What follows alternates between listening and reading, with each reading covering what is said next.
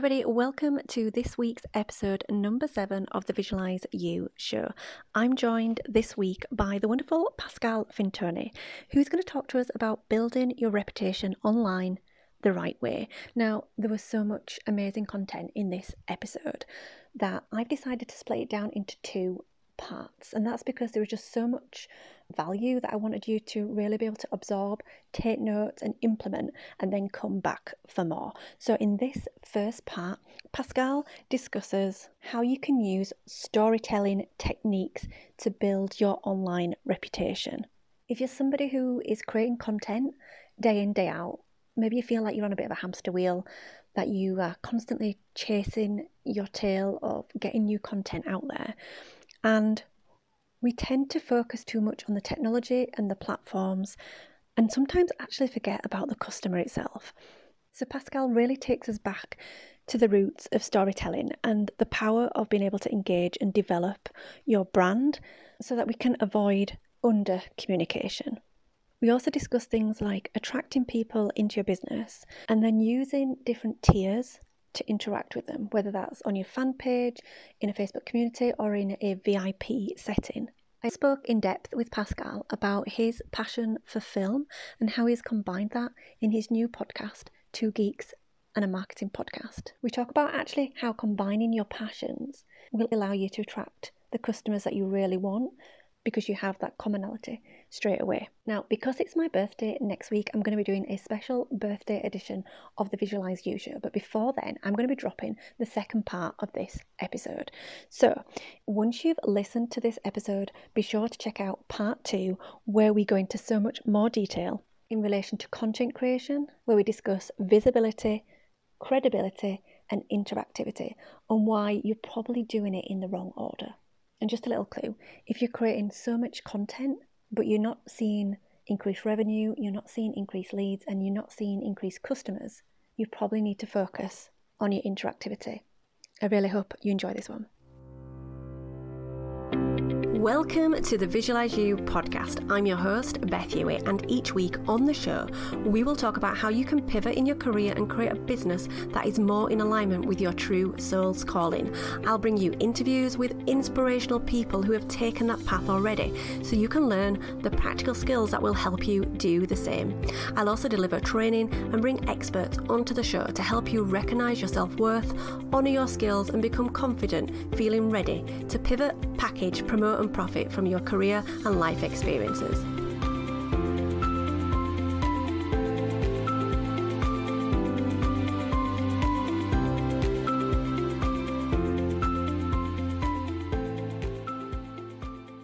Hello, everybody. Welcome to another episode of Visualize You. I'm joined today by my good friend, Pascal Fintoni. Welcome to the show, Pascal. Thank you so much for having me.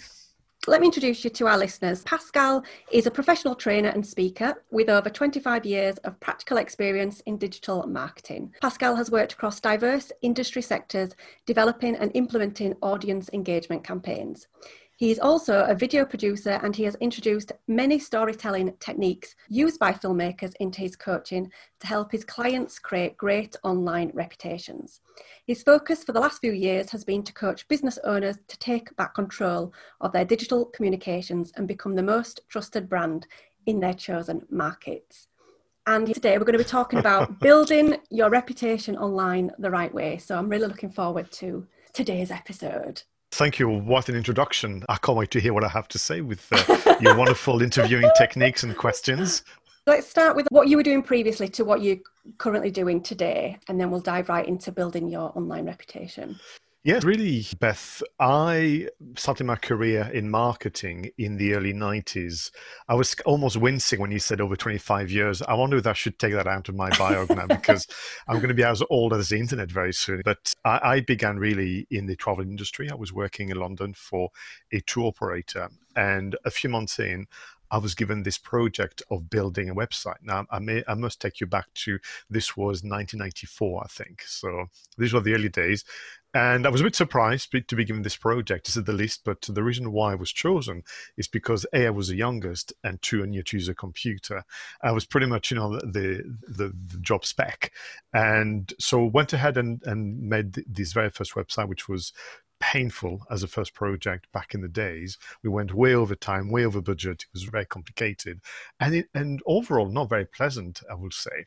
So we did. We had a first website, it wasn't particularly great. Then I was invited to do a second website, and I was thinking, do I really want to do that to myself?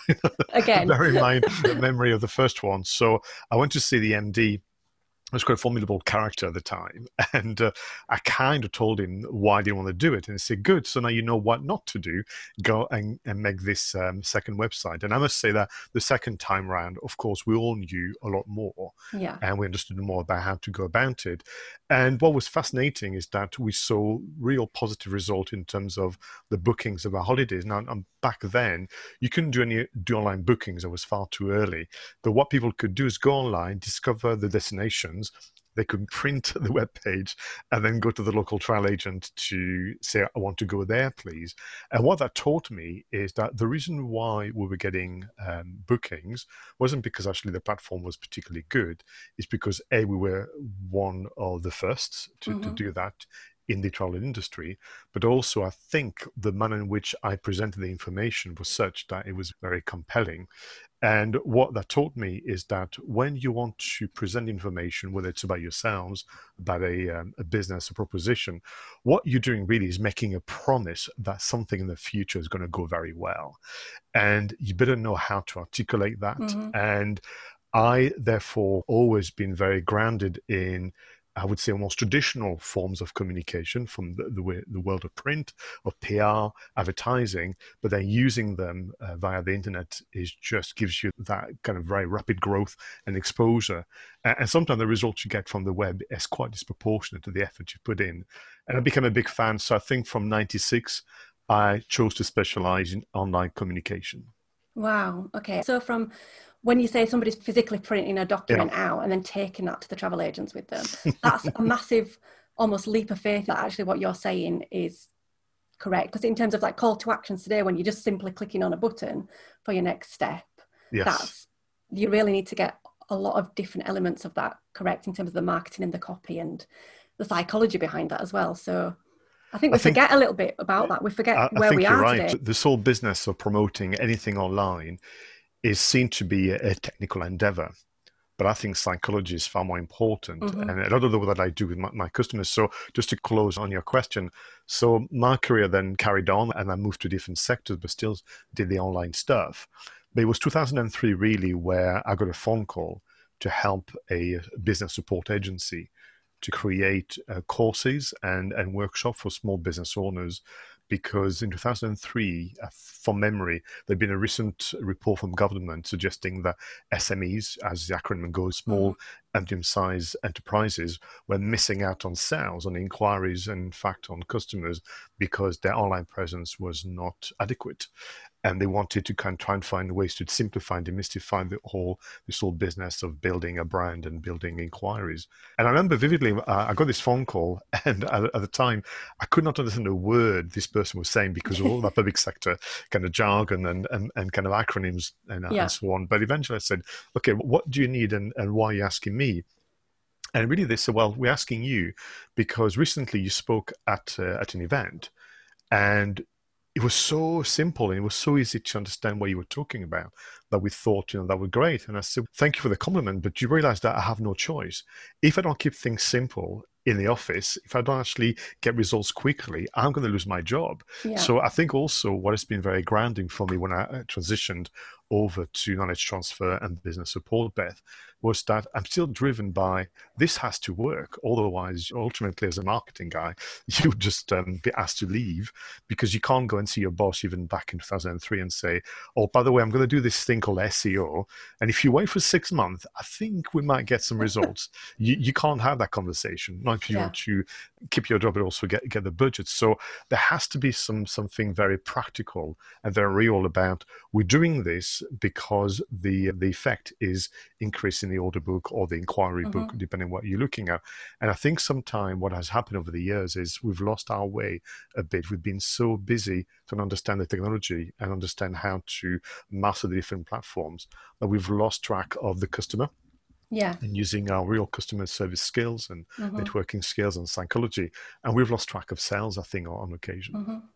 That's really interesting. I think it, it leads really nicely into what we're talking about today in terms of how you were identified as somebody because of your reputation and what they'd seen online, that you could provide a service in a completely different sector so it just proves how important really that brand and reputation of ourselves as well as the companies that we're, we're trying to build. I think so. And, and what was interesting is I, I, was surprised both by the compliment because I assumed that everybody else was doing the same thing as me. And yeah. clearly they were not. And I think when, because I'm thinking about your audience as well, Beth, when you find your way, when you've cracked the code in your sector and in your kind of discipline, you should really embrace that and cherish it and, find different ways to communicate that through use different means from one to one to many mm-hmm. online and face to face. So for me, it was a realization that I was doing something very different and very unique. But it wasn't until I was out and I would publicly share it and getting the feedback that that realization set. So the other lesson as well is don't keep it to yourself and find ways to communicate it and share it because that feedback loop is very important. Mm-hmm. Otherwise, as I was, Beth, I was busy working as a full time you know, employee in the marketing function. I would just got on with it and didn't look up very often. Yeah. And I've had a number of conversations the last couple of weeks of people who are they're doing their business day in, day out, and actually they're not realizing how amazing they are in their particular sector. So, so for example, they may not share a particular blog post because they mm. think everybody knows how to do yes. that, when clearly everybody doesn't know that. Actually, those are the kind of bits that light those light bulbs up in other people. So it's interesting to say that as well. It's clearly something that we we all do as human beings, don't we? We don't play ourselves up. No, and I can't recall who said that, but part of what is happening right now, I would say for the last few years, but I think as we're approaching 2021, if not already, and the next few years, we need all of us to find a way to learn mm-hmm. to be to become a biggest fan which I think is very uh, awkward thing to do because I'm still from a generation where I was I was taught humility. I was taught, you know, to actually uh, really keep quiet and get on with the work. But I think in the way in which we have to promote ourselves and the way in which people buy is actually, I would argue, that a customer, particularly for small business owners and those who uh, have a um, enterprise based on their talent or mm-hmm. real craft, and that could be intellectual craft as well as a, um, a manual physical one, is people become addicted to your own passion. Mm-hmm. Now, obviously, if you don't share that passion, then it becomes much harder for customers to then connect with you and be part of your success journey. That's why small businesses have loyal followers because those customers want to know and they know that they are part of that business success. And, that becomes something that uh, they embrace as part of their identity, which is why, as you well know, my position, which is that the world of online and the internet is mm-hmm. actually the domain of small businesses. The big brands, they usually mess it up. Are you starting or thinking about starting a new WordPress site for your new business and you are not sure which theme to pick for the best? Check out the Brizy theme. With no coding skills required, no web design experience, the innovative visual builder empowers users to create awesome modern websites. It is so easy to use, it's packed with templates that are fully customizable. You can also create pop ups and lead capture pages with complete ease. It's amazing. I use it on all of my websites, and when it's starting at just $49 for the pro version, what's not to love? Check them out at visualizeyou.com forward slash brizy. So me and Pascal know each other from working on particular business support programs in the past.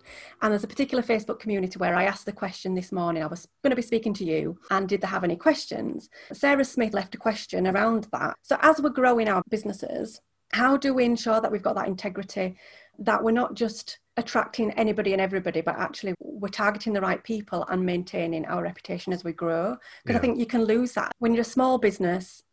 When you first start growing your followers, you can have that really intimate relationship with a smaller group. But then I think as that starts to grow, challenges come with that for all different mm. reasons, depending on where you are within your business. But how do you maintain that you continue to attract the right level of people for where you are in your business at that time? So one thing that um, works for me and has worked for, for my customers, thanks for the question, Sarah, is accepting that because the volume of, of customers and followers and well wishers is going to grow, mm-hmm. the small percentage of people that are not quite right for you will grow as well.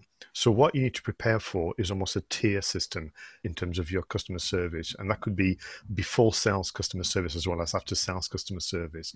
So the very practical example I can give you, Beth, is this idea of somebody starts maybe on social media. Let's use this example because that makes complete sense that someone mm-hmm. would do that.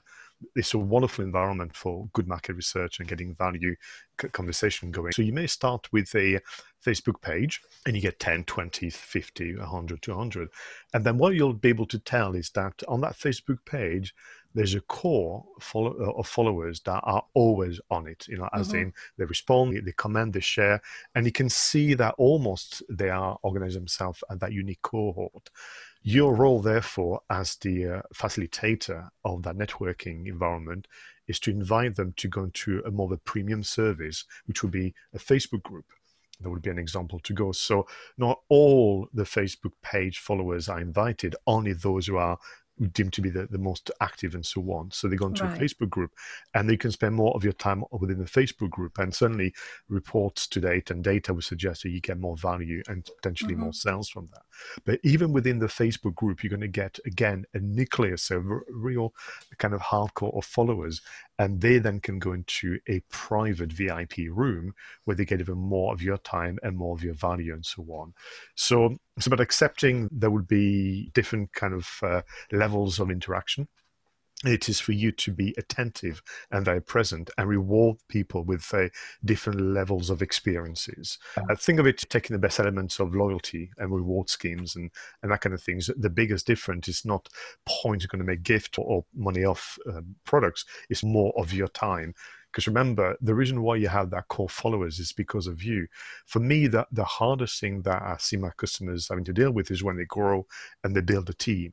Because you have two tensions. You've got your regulars who only want to deal with you, and they yeah. don't want to deal with one of your team members, which is which is tricky. So I think part of um, the realization for me and my customers is that whilst they are building a business and whilst they are building teams, they still have to make themselves highly available mm-hmm. and they have to be the face and voice of the business. That's not going to go away. But that, that's my reaction to, to the question, certainly for yeah, now. That's interesting because I suppose when you get to a certain size and when you do start introducing additional people into your teams there's that whole culture element of it so obviously you still want to be remain present but you almost want to start creating a culture within your own teams that mm. other people will find that reputation is still there yeah and that's when you have to then um, which you should have done for the get go, but that's when you have mm-hmm. to have a mm-hmm. story, and that story becomes the the thing that people hook on. I know that for a lot of the uh, online businesses, one of the best source of recruits would be your own customers, because mm-hmm. if you think about it, they've had the pleasure of obviously the experience of being a customer. They've, they've been probably your best advocate for mm. months and years, I would not hesitate actually within the Facebook group or the VIP room to say to somebody, actually, I've got this vacancy for someone to work in fill the blank, whichever yeah. function. Any of you know someone, or would you even yourself consider it? Because I think at that stage, you're, you're reducing the likelihood of someone who's not a match for for your culture because also the story that you've been sharing and repeating, reinforcing all along. Um, and interestingly, when it comes to story to be the hook around culture, I will say that US companies do it a bit better than most. Even though sometimes the manner in which it's presented to mm-hmm. us is a little uh, kind of sometimes preachy or, or whichever, but you'd be hard pushed not to find a US company who can't tell you their story. So when I work on story storytelling via yeah. video with my customers as part of the the heart of this um, reputation management activity, you, you want to essentially, again, think of it as storyboarding or scripting it before you find ways to express it. You should be mm-hmm. able to summarize your story on that piece of paper and go through this. And for me, the story answers four key questions. So, question number one is who do you help? And the who needs to be really well thought out. And you can help more than one customer groups, but those customer groups needs to be spelled out to me. So I'm sure you cover this with your own audience or previous sessions, but to say I help anyone or everybody doesn't work because yeah. what you want to do when you story tell is for the audience to go, oh, they are talking about me or they are talking about someone that I know. And either way, you're going to get a customer or a champion. So, who do you help? And you need to be able to describe people where, if you invite a theater of the mind, you, yeah. you recognize yourself or someone. That's question number one. And, you could just use, use bullet points you know, to begin with. The, the next question you need to answer, actually, very rapidly, is why do they need you? So can you share with me some anecdotes that shows your customers in a scenario that goes, and as a result of which, uh, without my help, mm-hmm. this is harder, without my help, this is slow, and so on. And literally, you want to be able to share those anecdotes because those anecdotes is what I will be repeating to my um, network and for them to go, oh, that's me. So for, again, people need to recognize themselves or someone that they know within your descriptions. And the storytelling is simpler but yet harder than it seems. And well, the reason why it's harder is because all too often people start from the wrong end, which is let me tell you what I do, and then for you to work out whether or not it's right for you. And I would say you, you're missing some ingredients in there. So, who do you help is important. And why do they need you? Tell me stories anecdotes and i don't care how many you have you have two you have two if you have 20 you have 20. But the reason why I want people to listen is because that becomes a um, source of inspiration. Yeah. So when you, whenever you want to do marketing in future, instead of opening your laptop and thinking, what am I going to say on Facebook? You go back to your story and go, ah, do you know that anecdote that we made up six months ago about this family struggling with the following? Why don't we explore that further? Why don't we? And that's the the beauty of storytelling, which is it's inspiration for you as well as your customers. Question number three. So now that you know who they are and why they, they, they need you because you've made up stories, but you know they are uh, real case scenarios. How do you do what you do? It's a clumsily crafted question, but the how do you do what you do is where I, I become a pest as doing the workshops because I need lots of details. Mm-hmm. So what people will tend to do, uh, there's two two forces at hand. One is because that's not that interesting to do. The other thing is also because people have listened to the, I think, intention advice. So you have to keep things succinct on the internet, with some truth in that, but not to the point where I don't understand what you do or it becomes enigmatic. So how do you do what you do? I, I really uh, force people to give me the before during and after stories. So, yeah. what do you do for customers before actually they even start um, being your customers, whilst they are your customers, and, and after you know they walk into the sunset? And I want people to give me the long list of bullet points about all the things they do for their customers, because one of the biggest I would say, uh, pitfall and crime when it comes to promoting yourself on the internet is what I call under communication. Most businesses are guilty of under communicating. Mm-hmm. The reality is, if I met somebody face to face and asked them about their business, I would get such a rich experience of information and, and passion and, and energy. As soon as I go on the internet, it's all very flat and very samey. So, what this storytelling exercise of uh, of preparation really does, it makes you reconnect with how special you are and actually how you crack the code thinking, when I list all the things that I do for my customers, this is pretty amazing. Oh, by the way, I only share about 20% of it when I talk to people or when I put something online, whatever. So it's also a very important exercise to go through. And then the final one, the fourth question, which is more uh, in and around uniqueness, is what I call, you know, the inspiration. So can you share with me the story of the moment you became who you are today and whichever. So in my case, it was that phone call from that person I could not understand in 2003. Yeah. And that story, I share it all the time. And I can see myself back in that office, back picking up the phone, frowning, thinking ERDF what and ESF the other. And Don't mention that word. and I couldn't understand a word of it. But clearly they, they saw something in me that I didn't at the time. Mm-hmm. So if you take the trouble to go through this exercise. You may take a couple of passes. You may do it once mm-hmm. and then leave it for a few days and go back to it, and then you rediscover more. You may want to present it with some of your peers because they'll remember things that you, you've forgotten. But eventually, you have is the ingredient of the story. And then for you to pick and mix and, and do what you want with it from writing blogs to doing a video to being a, a guest on a podcast mm-hmm. doesn't matter but you can't deviate from the story well it would be hard to because obviously you'd be so connected with it but more importantly you need to make sure that you cover most of it uh, as often as you can so much good stuff there pascal i had so many aha moments and ideas then. I think w- one of them is actually from selfishly from my point of view like when i'm interviewing people uh-huh. those i do try to ask some of those questions because i think it's really important to know where somebody started out what they do now and, and, and, and what it is that they, they do on behalf of other people. So from an interview point of view, that's a really good way to approach it. One of the things that I wanted to ask you though, do these have to be real life situations because I feel they would be more powerful, or is it acceptable if you were a large company where it's not a personal transaction relationship, where actually you can make a story up that would tick all of those boxes and would translate? Oh, absolutely. So let's take the example actually of a new company. So you're starting anew, mm-hmm. and this exercise is perfect because it will give you the ingredients. So you can essentially use imagination, which is by far the most powerful tool mm-hmm. you have as part of for marketing, and you can just say, imagine a situation where, and then you just carry on. So it's not something that you live through yourself. It's not a recent custom and so on, but it is an anecdote that essentially allows you to showcase the qualities that you have as people and of course the um, properties of your service and product. Mm-hmm. So yeah, absolutely. When you do the who do you help, what do they need you, and how do you do what you do, this could be essentially something that is projecting to the future because it doesn't exist yet. You're just starting your, your business. The one that will be real is obviously the inspiration. So how did it all begin? And you'll notice that uh, at no point am I asking the question, oh, what do you do? And the reason for that is fascinating is that when someone asks you, What do you do? and you reply, they won't remember a thing. It's fascinating to observe. Mm. So even when somebody asks you, What do you do? you should tell them a story about who you help, why you help them, and how you help them.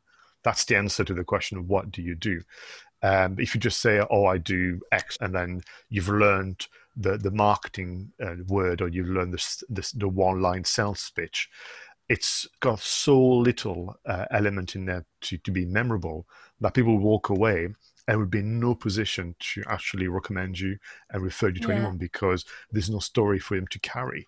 There's yeah, no anecdotes. Can't, they can't identify with it. Yeah. That's so good. I, I, really like. So for me, the idea being, when someone asks you what do you do, don't give them the answer they could find on a business card. Mm-hmm. Business card is is a helpful item, but unless you have a conversation, then get a business card. That business card is of no use to the person who has uh, has it see if they can see the business card, what they're going to do then is literally go into their memory bank and remember when they bumped into you at the networking event. Now, uh, most likely they'll be when they uh, met you on the Zoom call or on the webinars, that kind of things. Uh-huh.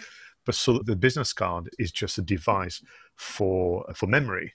And that's why, for example, people who do networking, I would say um, politely the wrong way, when they just dish out business cards, and they're going to go, oh, this networking business malarkey doesn't work. I said, no, because you done only uh, 10% of the job. 90% was the exchange of information in the story in the story form, and the business card is just that way for someone to go, ah, I remember when I met Beth, and, and this is what she said. Now in a position to make the phone call, or in a position, or even if someone was to recommend you, and someone says, "Do you know anyone that can do that?" Say, "Yes, here's the business card. Here's Beth." But they're also going to add supplementary information that you obviously they, they, they got from you. I love that. Let's lean into storytelling a bit more because obviously your sure. passion is film. and I think one of the things, so we should say you have another podcast that you currently uh, mm-hmm. do. And uh, do you want to just say what the name of that podcast? Yes, so well, I've got video series. So the yeah. video series have been my way to get on with making videos because I, I love video content, mm-hmm. but also I love collaborating. So I'm currently uh, working with Roger Edwards, who's mm-hmm. based in Edinburgh from Roger Edwards Marketing.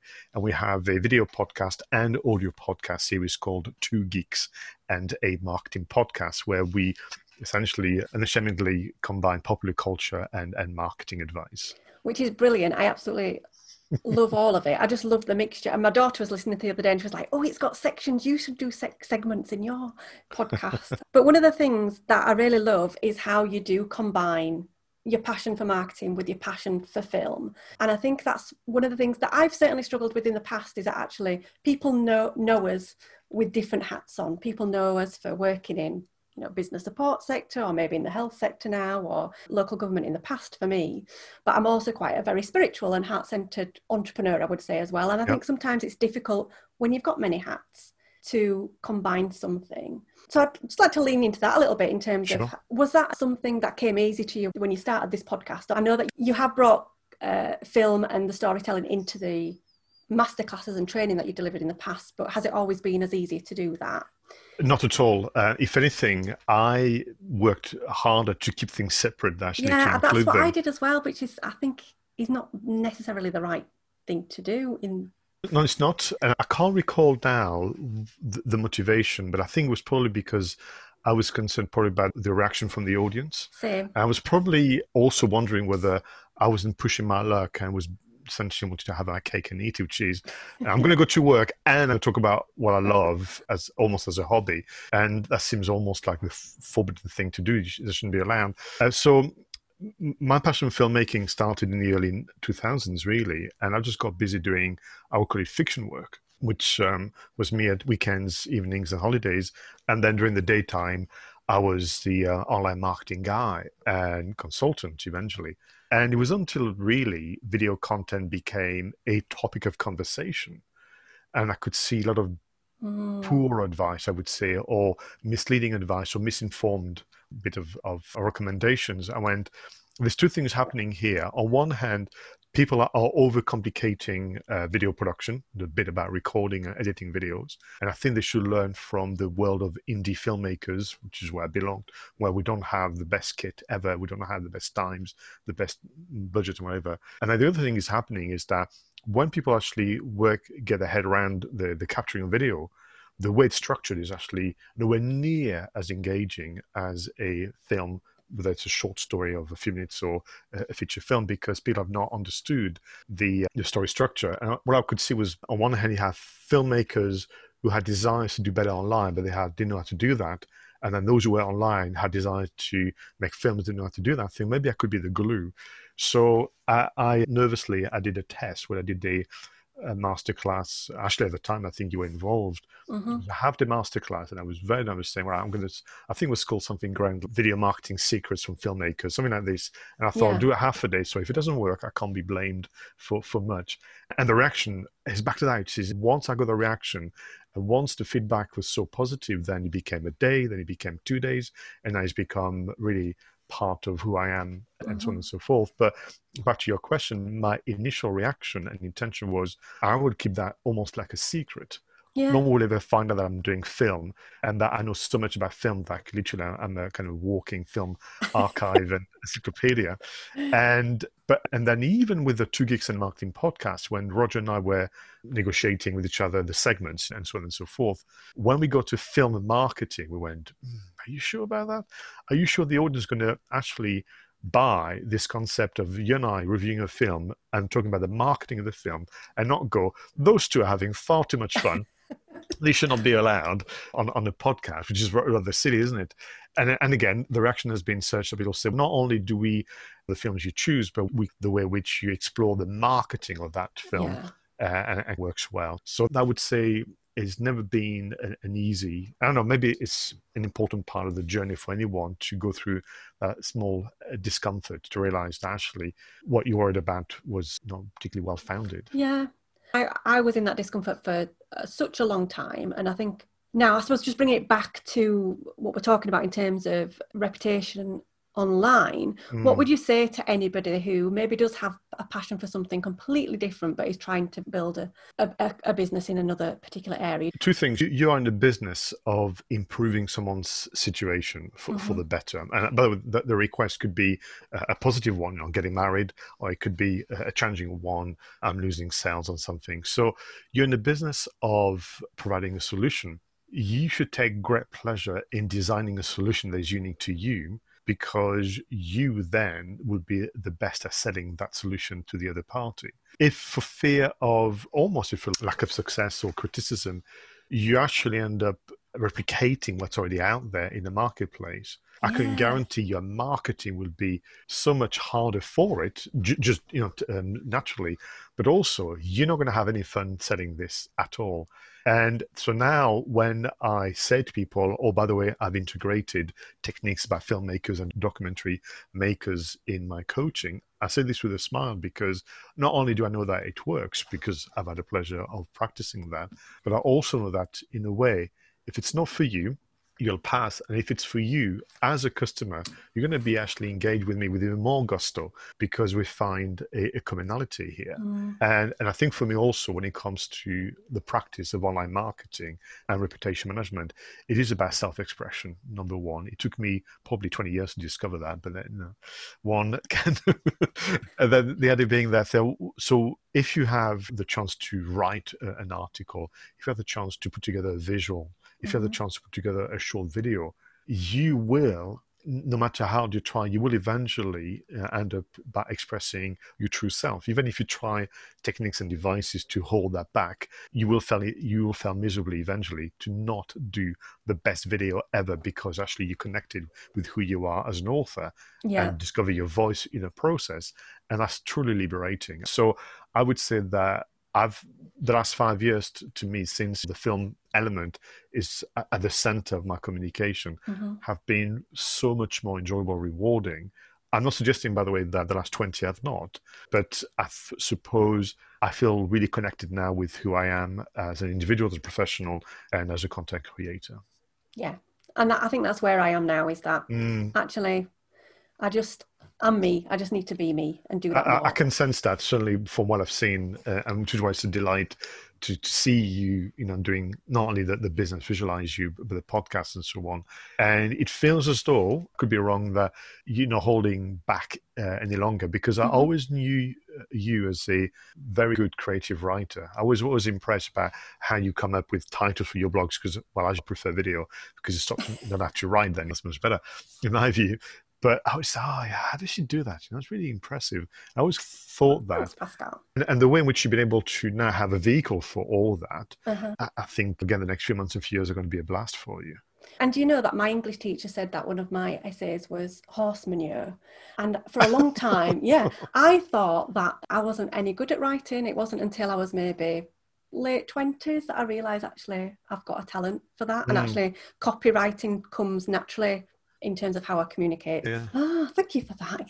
But back to that, uh, if I may uh, allow one indiscretion, I think education needs to do a far better job to encourage creativity because Uh-huh. when it comes to people actually joining, you know, uh, a, a workplace at some stage, they would be asked to come up with a creative solution to a problem, whether if it's a technical problem or if it's a creative problem. That somebody needs to sit down and come up with a with a better idea than a competition for the next blog, for the next engine, for the next, you know, kind of uh, Mhm. accountancy package, whatever it might be. If we have people that just repeat what's already out there for fear of criticism, we're not going to move very far as a society. I remember vividly, you know, my essays or whatever you want to call them, they were full of red marks and things that were wrong and so on. And it's really quite off-putting, as opposed to actually, yeah, you can correct the spelling and the grammar, but actually, how do we have somebody who's a creative thinker who's trying something a bit different? Uh-huh. and by trying something different, you're going to make, well, it's not going to work the first time round. Because when I look at my customers, when I help them recruit, for example, and because of my work, Beth, I would have someone recruit for the marketing team or the customer service team, you know, is always in and around. And the one reason why somebody gets the job is because they can show us Mhm. that they are creative and not creative to the point where what they do uh, has no merit. It's more this question of how do you deal with this problem creatively? You know, if you get a customer service call and it's off script, what do you do about it? If someone says to you, right, this social media campaign is not working as we thought it might, what we're we going to do instead? And the answer is not going to be, oh, we're going to put more money in advertising or we're going to do the same, but more often. It's not going to be the answer you want to hear. All right, my friends, I hope you've enjoyed today's show. I have some freebies waiting for you over on my site at visualizeyou.com that are going to help you get started on your career pivot. I'm offering you not one, but two business and career downloadable affirmation audios, a guide to journaling, and a ton of affirmation scripts. You can choose what you like or simply devour them all. If you've always wanted to master the art of creative visualization, check out my signature course, The Visualization Vault. It's self paced, comes with a loving community, and you'll learn how to release resistance and creatively visualize your best life and business. With exercises, affirmations, meditations, and more, head to visualizeyou.com forward slash vault and get the course at my new podcast listener rate. Check out the show notes for all the links. Okay, so that's all for today. Be sure to subscribe wherever you listen to podcasts. If you have any aha moments, tag me in your social media stories and please leave me a review on iTunes. It'll really help me out. Until next time, remember to visualize you.